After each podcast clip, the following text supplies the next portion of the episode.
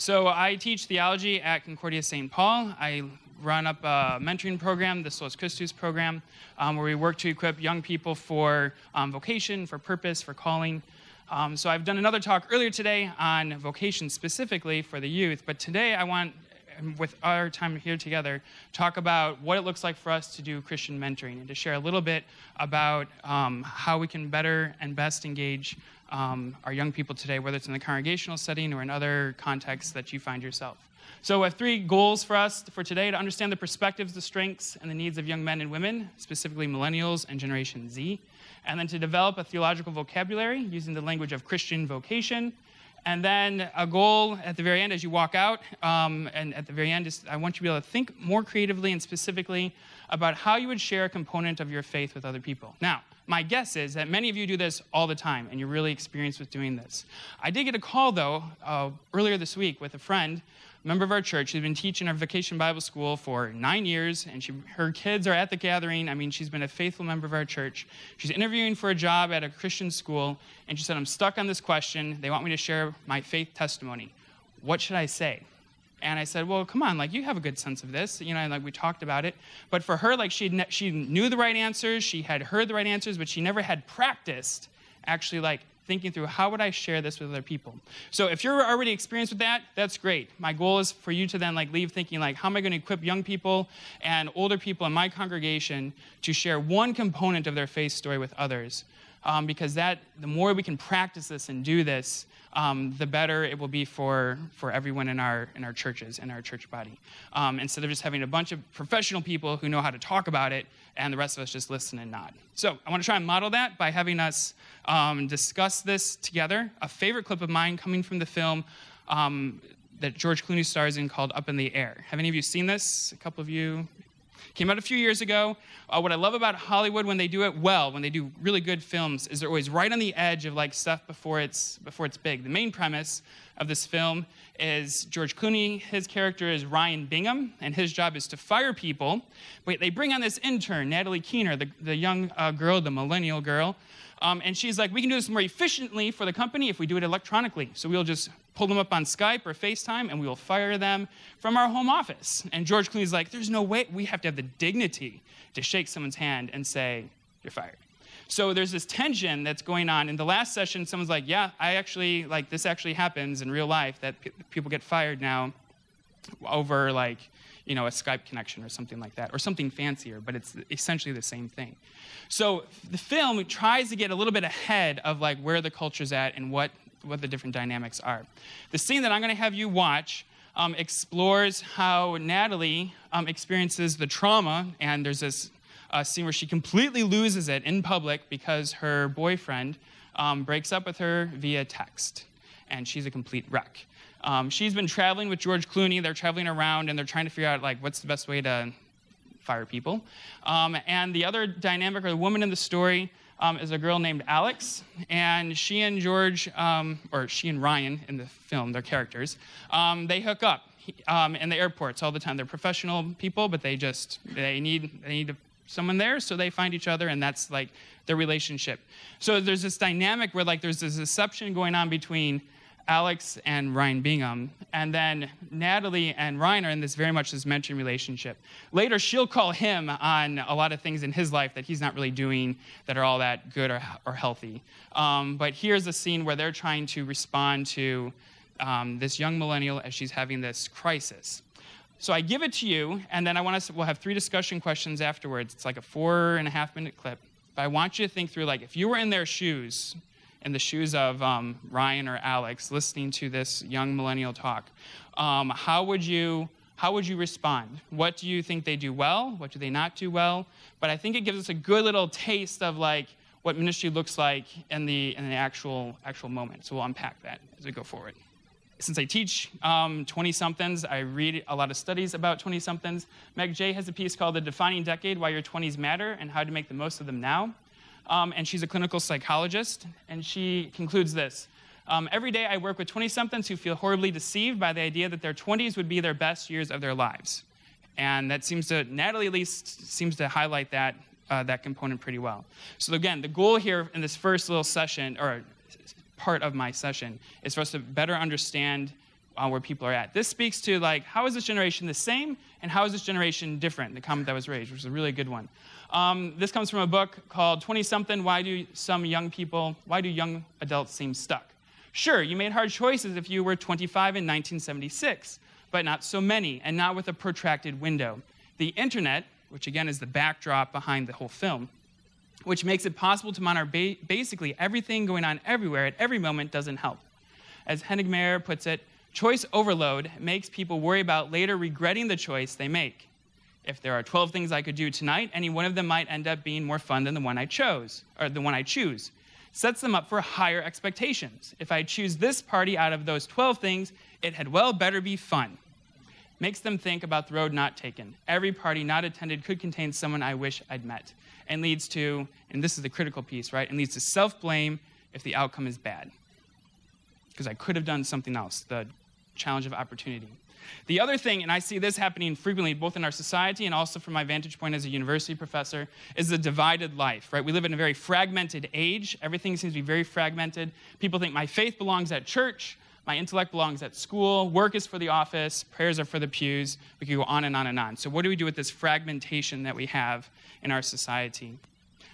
So I want to direct us to Colossians 1:17. There's a lot of books actually that are kind of coming out in the market right now that use this as their theme. So if you want to, I mean, you will start seeing this, I think, appearing in a lot of um, Christian books, focusing on how all things hold together in Christ. Um, and so this insight that Paul has is that we can, in fact, study everything. We can engage in really complicated issues. I teach on faith and social justice at CSP. I talk about religion, race, and politics, which is my doctoral work. Very controversial things, right? And students love it, right? At least I hope they do, right? Um, and we have a lot of engagement because this is where, like, the fragmented life, it's all spread out. How does it actually come together? And it's my contention, and I think the contention of Lutheran theology, that we really lift up this sense that, like, we can actually ask hard questions because our God will actually come through for us. We, in Christ, things really do indeed hold together. So I want to just briefly chat, chat here about um, a theological vocation of a theological vocabulary using the language of Christian vocation. Um, so this is a book that also came out. This is like an early 2000s study, but I think it's unbelievably um, um, perceptive in its description of how religion has taken on spiritual dimension in our world today. Um, they coined the phrase moralistic therapeutic deism, Pop quiz for you students. No, you guys know this because I talk about all the time. But religion seems to be in the United States very much about morals, being a good person, therapy, making you feel good, and vague notions about God.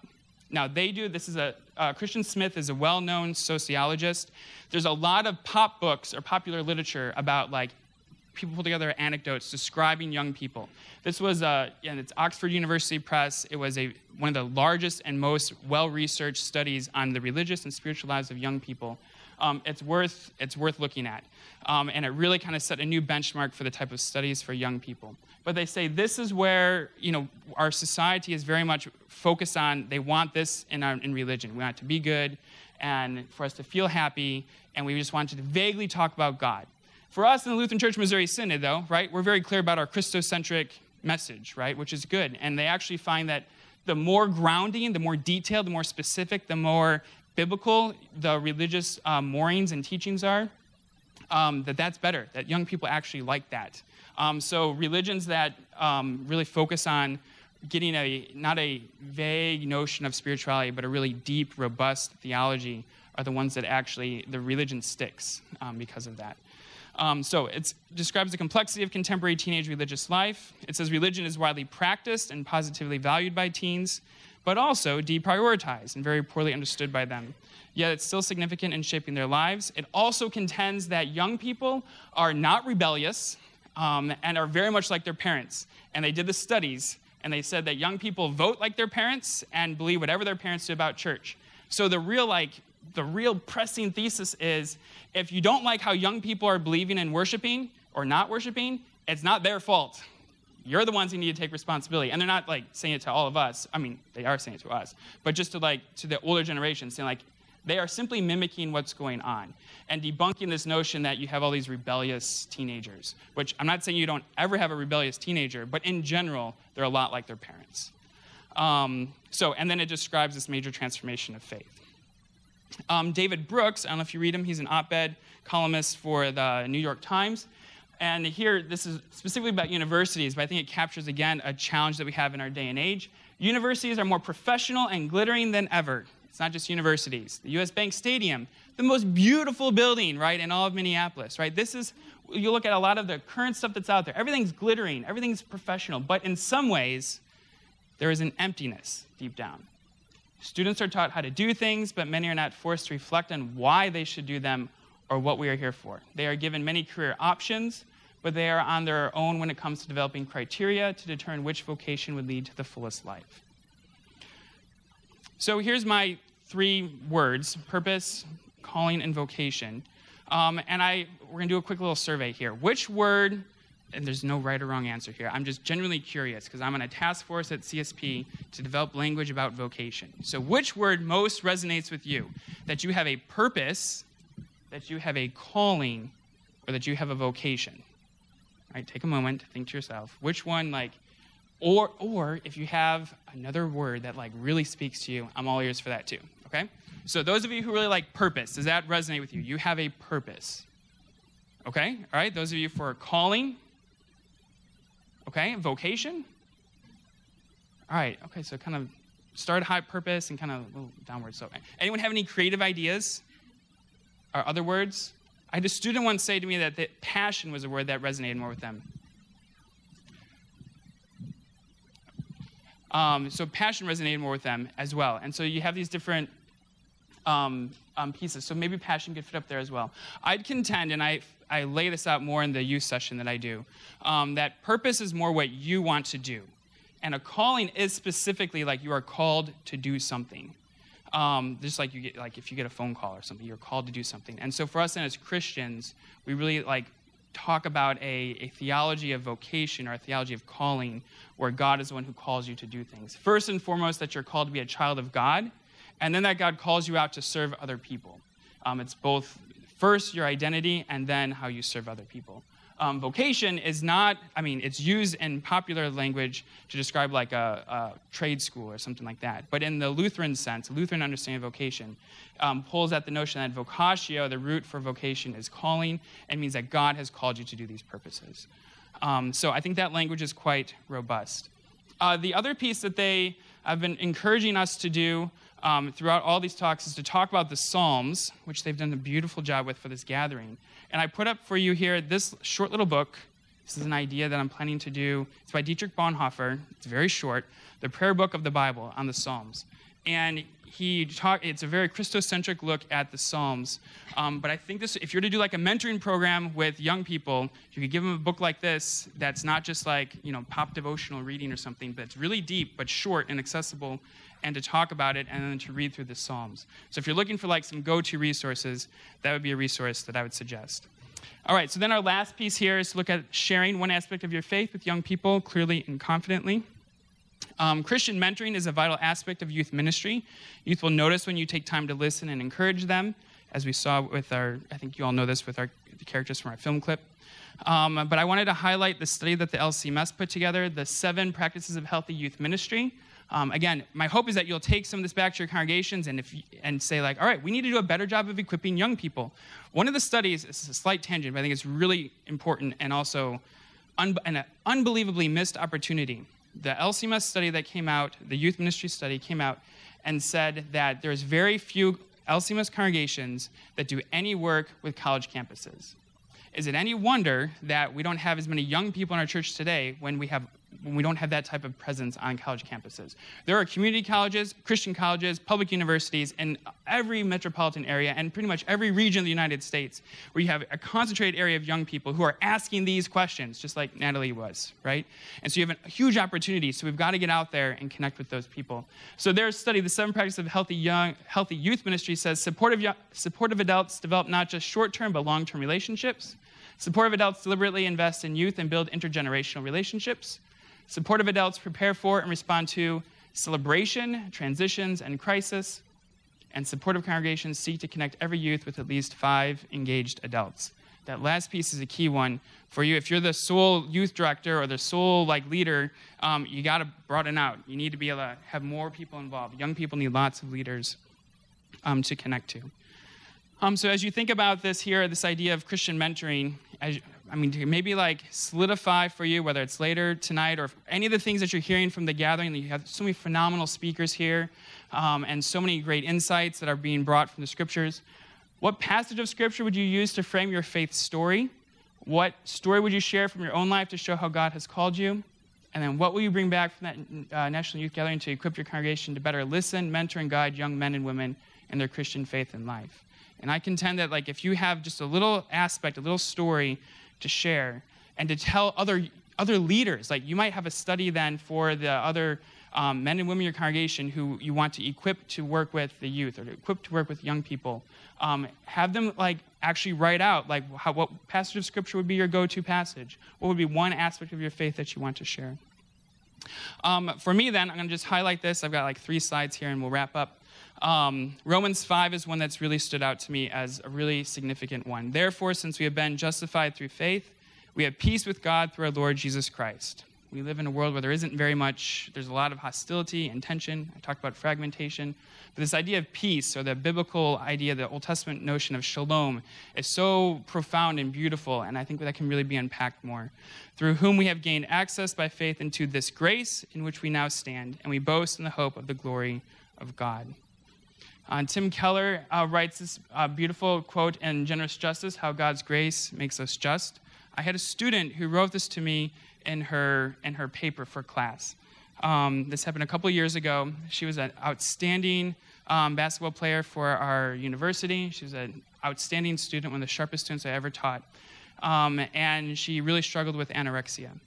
And this became like, I mean, she met with me and she said, I have to withdraw from the university.